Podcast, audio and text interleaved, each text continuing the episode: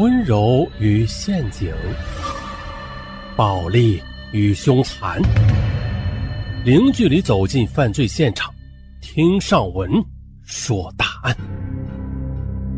本节目由喜马拉雅独家播出。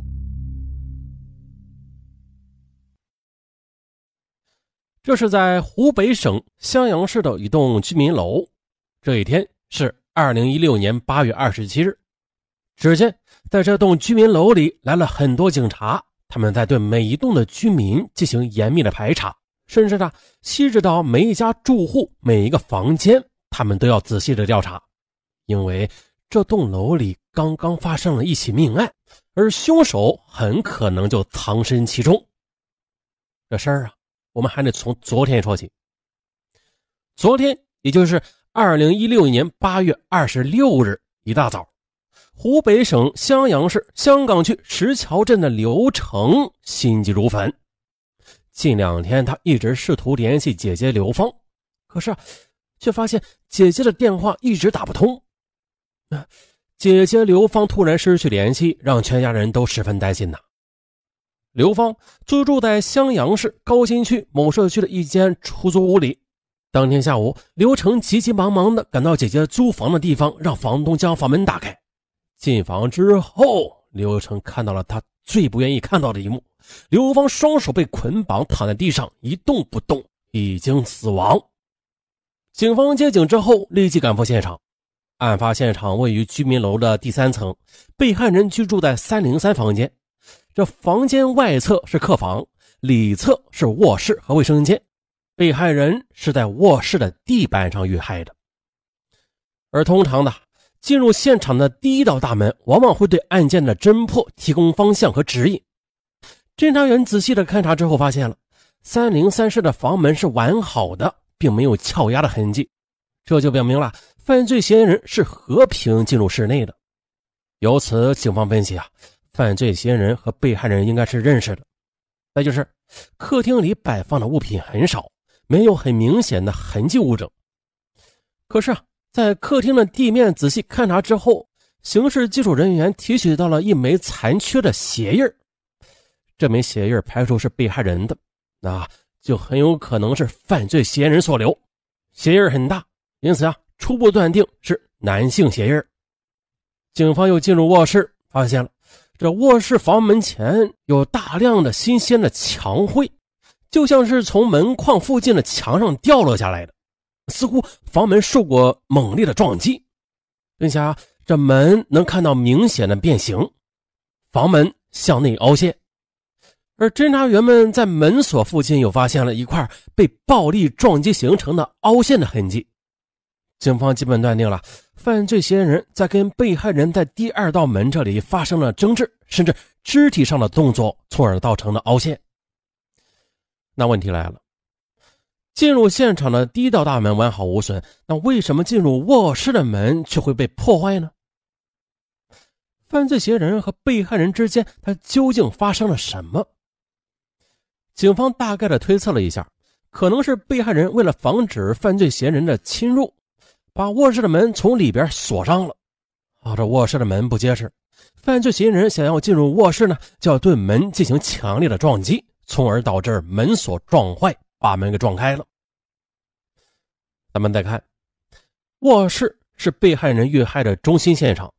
被害人躺在床边的地上，双手被绳子捆绑，头部被一个无纺布袋给罩着。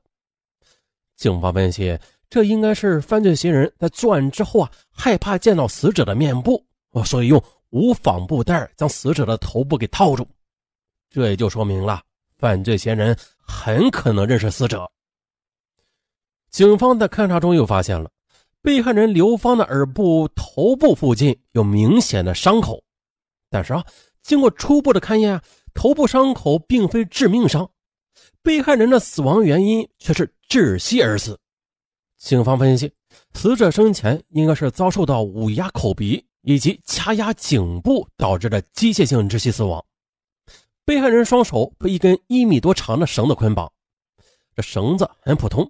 就像是家用的绳子，可是警方对死者居住的出租屋里进行全面的查看，也没有发现类似的绳子。很明显，这绳子很可能是犯罪嫌疑人事先就准备好后带进去的。捆绑死者的双手，目的是为了控制死者。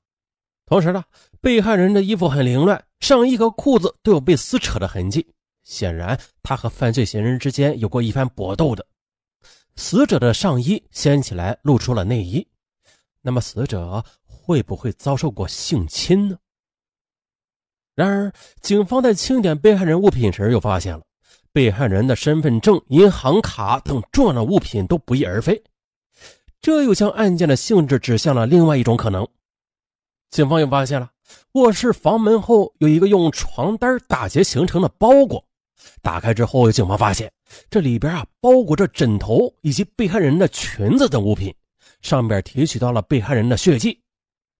见此，警方分析，这个包裹应该是犯罪嫌疑人在整理现场时打包留下来的。因为时间比较仓促，还没来得及处理呢，所以包裹被留在了现场。经调查了，被害人刘芳是一个月之前才从乡下来到襄阳打工的。他呢，独自的居住在这间出租屋里，为人老实本分，与社会上其他人没有过密的交往，更没有矛盾冲突。那究竟是谁将他残忍的杀害了呢？案件的发生在当地引起不小的恐慌。刘芳现年二十九岁，二零一五年，她和丈夫啊在广东打工期间，丈夫因为一起交通事故而丧生了。留下了刘芳和年幼的女儿相依为命。为了让孩子接受更好的教育，刘芳拿到保险公司赔付的六十多万元的车祸赔偿金之后，便有了将女儿带离乡下到县阳打工读书的打算。他希望将女儿培养成才。很快，刘芳来到襄阳，为女儿联系了一所就读的学校，然后在襄阳市的一家批发市场找到了一份销售的工作。在离工作地点不远的地方，刘芳又租下了一套房子，准备将来和女儿一起生活。可是没想到啊，八月二十六日还没有到女儿开学的日子呢，刘芳就被人发现，在出租房里遇害了。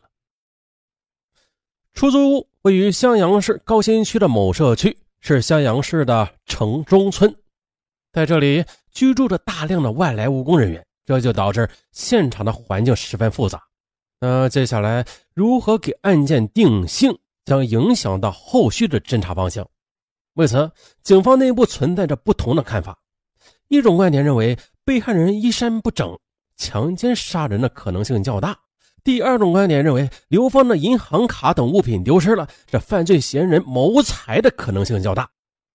当然了，这是在未尸检的情况下，警方根据现场而判断的。接着。随着勘查和尸检工作的进一步深入，警方发现被害人刘芳身上并没有被性侵的痕迹，衣服的凌乱呢，很可能是在搏斗中形成的。由此，警方最终将案件的性质定性为抢劫杀人。警方又推测，被害人到咸阳市打工仅仅一个多月呢，还有六十万元的赔偿金的事儿，知道的人也不多。再加上犯罪嫌疑人他能够和平的进入室内，那这种种迹象表明犯罪嫌疑人与被害人认识。于是，警方决定从被害人身边的人开始排查。由此，刘芳租住的这栋楼便成为警方排查的重点对象了。被害人居住在三楼的三零三房间，三楼一共有五个房间，与三零三相邻的是三零四。房东表示啊，三零四房间是无人居住的。可是，警方在详细的调查其他的几个房间之后，而所有人都被排除了嫌疑。邻居们都表示，在案发期间也没有发现三零三的房间有什么异常。于是呢，警方又将租住人员的名单一一进行了核实，哎，也没有发现可疑人员。嘿，也就在这时啊，房东向警方反映啊，他在楼道口附近安装了监控探头。嘿。好消息，警方转而以监控录像作为调查重点了，希望从中又有所发现。监控视频显示了八月二十五日下午六点二十四分左右，被害人刘芳下班之后回到出租屋，可是此后他就再也没有出过门。他遇害的时间段应该是二十五日回家后到二十六日报警前的这段时间里。